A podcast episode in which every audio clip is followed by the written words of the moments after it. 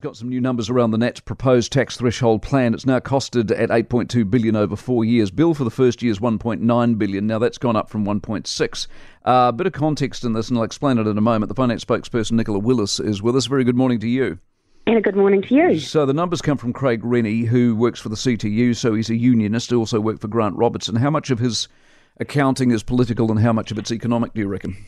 Well, all he's doing is reminding the workers that he should be representing and fighting for, that he is as determined as Grant Robertson that the government will keep taking more of their wages and that they're happy to let inflation make people pay twice once with higher prices and twice with higher taxes.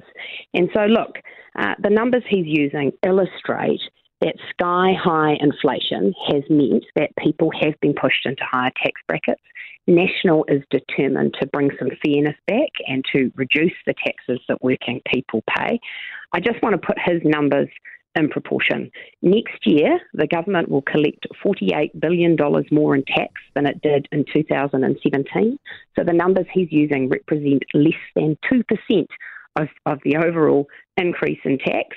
In this budget alone, uh, the, the, Treasury says the tax collected by the government will increase by $7.8 billion per year, half of which is off the back of workers. So, look, they're big numbers, they sound big by themselves, but actually, these are uh, prudent tax reductions that National is proposing because we want New Zealanders to keep more of what they earn. So you can still scoop up what you would call the wastage of expenditure and give it back in another way. So the argument there's, oh, whoa, this is all inflationary, it's no more or less inflationary than what we've already got. Well, no, it's not because we'll be releasing a fully costed plan, tax plan that is funded by reducing some of the waste across government, reducing some of the low priority spending across government.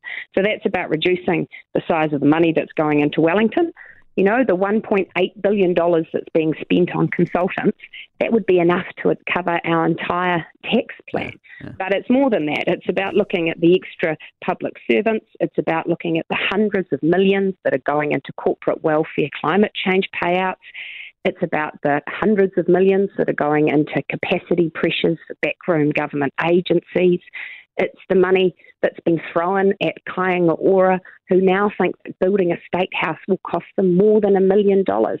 There are efficiencies to be gained, and a national government is determined to deliver them so people can keep more of what they earn. When do we see it? Well, we will be releasing our tax plan over the next few weeks uh, because we want to make it clear that we can deliver our tax reduction plan with savings. Uh, we're going through the budget line by line at the moment uh, to identify uh, additional areas of savings. And when we have finalised uh, that plan, we will release it. And then when the government updates its own figures at the pre election update, we will release a fully costed fiscal plan so that people can analyse the numbers for themselves. We've got a proud track record. Uh, we make sure that we manage the books well. This is a government that has sprayed cash around it is spending more than $28,000 for every New Zealand household compared when it came to office. And I'd just say to you, is your average household seeing $28,000 more of value under Labor? I don't think so. Just quickly, does Adrian go at Grant Robertson today or not? Well, look, traditionally, particularly in election year, the Reserve Bank governor has to be pretty careful. But you can read just about any economist, you can read page one of the Treasury's analysis of the budget to learn that this budget from Grant Robertson has put pressure on interest rates, meaning they will have to stay higher for longer.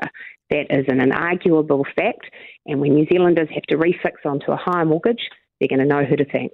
Appreciate your time. Nicola Willis, Finance Spokesperson for the National Party. For more from the Mike Hosking Breakfast, listen live to Newstalk ZB from 6 a.m. weekdays or follow the podcast on iHeartRadio.